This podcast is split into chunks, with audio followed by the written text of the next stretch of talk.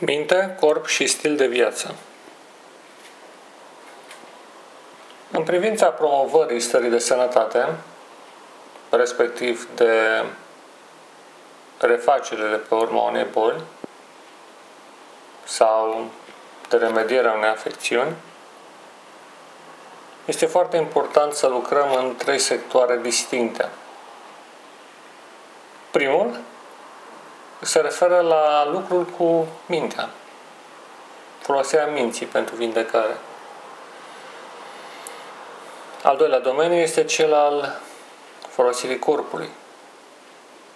Și al treilea, normal, stilul de viață. Dieta, comportament, mod de a fi. Dacă ar fi să aloc niște procente privind importanța uh, fiecare dintre aceste componente, aș da 60% la partea mentală, 30% la partea care ține de lucru cu corpul și doar 10% la stilul de viață. Incluzând dieta. Bine, procentele sunt subiective, dar experiența pe care o am și ceea ce am văzut la alții mă determină să ofer aceste procente și să concluzionez că cel mai important este lucrul cu mintea, urmat de cel cu corpul.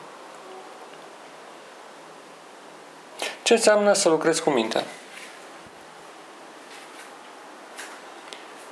Mintea noastră are mai multe componente, dar pentru a nu intra în detalii care nu sunt necesare și foarte nepractice, cel puțin pentru momentul acesta, voi spune că mintea are două compartimente mari. Una este mintea activă, acea minte care tot timpul se mișcă, în permanență caută câte ceva de care să se agațe, are nevoie de diversitate, e plină de planuri, e chiar contradictorie în ceea ce își dorește, și mintea contemplativă. Îmi place să o numesc metaforic mintea edenică. Este mintea care contemplă fără neapărat să intervină. Mintea care îmbrățișează lumea, natura, universul, fără neapărat să aibă vreo dorință să profite de pe urma ce în jur sau să folosească spre folos propriu. Pe o minte străveche, nobilă, puternică, cum un arbore de segoia. Sunt două minți. O minte inspirată de copacul vieții din grădina Eden și alta ațățată cel puțin de copacul cunoașterii. La modul general și al binelui și răului în special.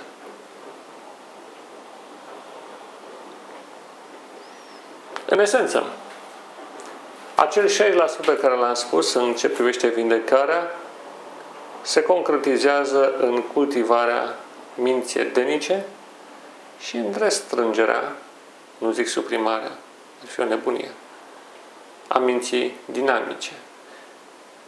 O restrângere până la atingerea unui echilibru. Fiindcă aici sunt alte trei concepte importante. Unul este să ai puternice rădăcini în realitate. Mintea contemplativă te aduce cu picioarele pe pământ. Mintea dinamică te urcă cu capul în nori. Să ai puternice rădăcini pe pământ. Să simți pământul, să fii una cu el. Ca un copac mare, puternic, viguros, cu rădăcini adânci. Al doilea concept, care se adaugă cel de înrădăcinare realității, este centrarea vieții. Exact ca trunchiul unui copac care trebuie să stea vertical, drept. Să ai o viață centrată. Să nu ai contradicții între ceea ce spui și ceea ce faci, între ceea ce zici și ceea ce ești, între ceea ce gândești și ceea ce realizezi. Viața să-ți fie centrată, să-ți fie dreaptă. Așa cum spunea Mântuitorul, dau să fie da, nu să fie nu. O viață centrată. O minte centrată. Pe valori eterne care se răsfrâng în propria minte și ulterior în propria viață. Și după aceea vorbim despre echilibru, înrădăcinare, centrare, într-un mare, puternic centrat, vertical, și o coroană imensă care atinge cerul, care se află în echilibru. Știți, ramurile unui copac trebuie să fie în echilibru, altfel copacul se dărâmă la primul vânt mai puternic sau chiar de la sine.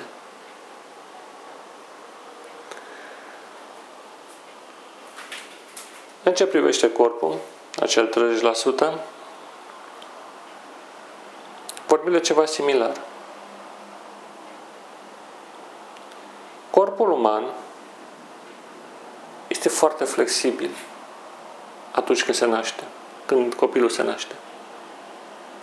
Este foarte maleabil, e rotund, este moale și are posibilitatea de a se mișca în toate direcțiile, toate cele șase direcții. Sus, jos, stânga, dreapta, înainte, înapoi. Corpul adultului devine ce în ce mai rigid. Nu mai are flexibilitatea copilăriei, nu mai este așa de moale, devine mai dur, mai sfărmicios, mai casant. Iar câte perioada de bătrânețe, corpul devine de-a dreptul înțepenit. Tot ce e bătrân, și metaforic vorbind, este rigid, dur, inflexibil. Tot ce e inflexibil se rupe. Dacă n-ar avea flexibilitate, copacii s-ar rupe când bate vântul. Da, stâlpii de beton nu se rup, de ei nu, nu trăiesc. Ori corpul, ca să fie viu, trebuie să respecte caracteristicile tiparului în care s-a născut. Și atunci, în esență, promovarea corpului uman, adică folosirea corpului uman în dobândirea sau redobândirea sănătății, presupune cultivarea corpului de copil, adică flexibilității, eliminării tensiunilor interioare, normal și cele mentale, dar acum vorbim de cele fizice, că partea mentală se resfrânge în partea materială, în fizic. În uh, redobândirea acelei caracteristici de sau mai bine în îndepărtarea rigidității, îndepărtarea durității și dobândirea acelei stări naturale de copil. În ce privește atât corpul cât și mintea. Corpul trebuie să devină fluid, flexibil și se poate mișca în toate cele șase direcții. Și aici trebuie cultivat. Gimnastica în sine nu ajută. Da, uneori este necesar să mai întărești anumiți mușchi, aici vorbesc despre flexibilitate, în special la nivelul articulațiilor. Și chiar și mușchii trebuie să devină flexibili. Vom mai discuta asupra acestui aspect. Deci folosirea corpului și eliminarea tensiunii interioare. Și ajungem la cele 10% care pește stilul de viață, dietă și alte de genul acesta. Normal, ele trebuie să respecte nevoile corpului uman, pe cât posibil nu pe cât posibil, evitând, pe cât, da, pe cât posibil tot ce este procesat, tot ce e nenatural. O dietă poate 80% vegetală, însă și aici depinde de Constituție și de nevoia fiecărui om. N-aș intra în detalii în aceste 10%, cel puțin nu acum. M-aș ocupa de celelalte 90%. Și vom începe acum să vorbim despre cultivarea minții edenice, a minții primordiale. Elementul fundamental pe care se așează tiparul ființei umane, arhetipul ei, este repausul. Repausul poate fi dificil de redat în cuvinte, dar nu și imposibil. Este o stare naturală în care revii atunci când ai îndepărtat mișcarea sau când nu mai stimulezi mișcarea. Este ca și cum ai avea un bol, un fel de farfurie rotundă și lași o bilă. Ideea drumul unei bile. Ea va pendula în interiorul bolului de o parte și de alta, până când după un timp se oprește și se centrează undeva într-o zonă de echilibru pe fundul bolului. Sau, ca și cum ai avea un pahar de apă în care ai turna niște granule. Le agiți, totul este agitat în mișcare, dar pe măsură ce nu mai intervii, aceste granule se sedimentează de nisip sau de altceva și rămân la fund, la fundul paharului, în timp ce apa devine curată, se decantează apa. În principiu folosit chiar în filtrarea apei potabile. Repausul este starea naturală în care ne întoarcem atunci când ne oprim. Dacă încercăm să ajungem la ea, nu vom ajunge, fiindcă orice încercare înseamnă mișcare, iar mișcarea te îndepărtează de repaus. Este starea naturală în care revii ca de la sine. Aici lucrează forța gravitațională, în ghilimele. Forțele acelea primordiale care aduc în echilibru atunci când nu mai intervii. Este punctul în care revii. Dacă urmăriți un copil, sau vă aduceți aminte de când erați copii, iau momente când se joacă. Agitația este maximă. Se joacă, sunt concentrați. După care, deodată, vedeți că ei se liniștesc și fie rămân așa nemișcați, fie pur și simplu adorm în picioare. Mi-aduc aminte că și eu aveam experiența aceasta când eram copil și era foarte frumoasă. Simțeam gândul acela să fac, să mă joc, să mă rostogolesc.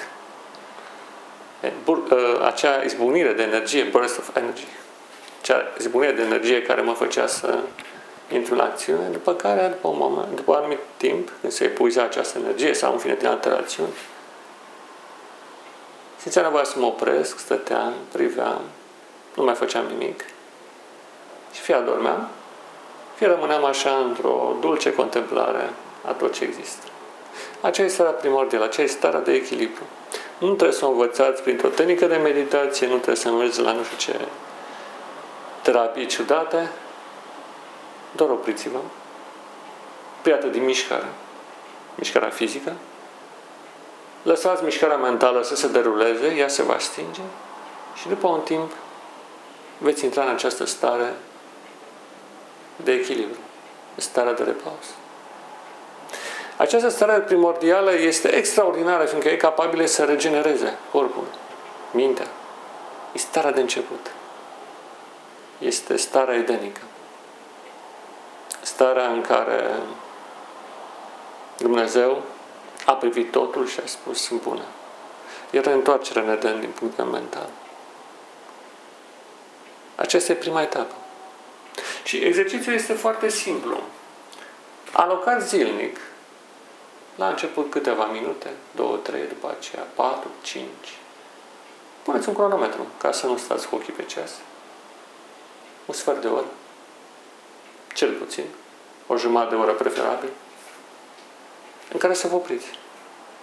Indiferent cât de mare este tentația, mintea dinamică nu vă va lăsa așa ușor.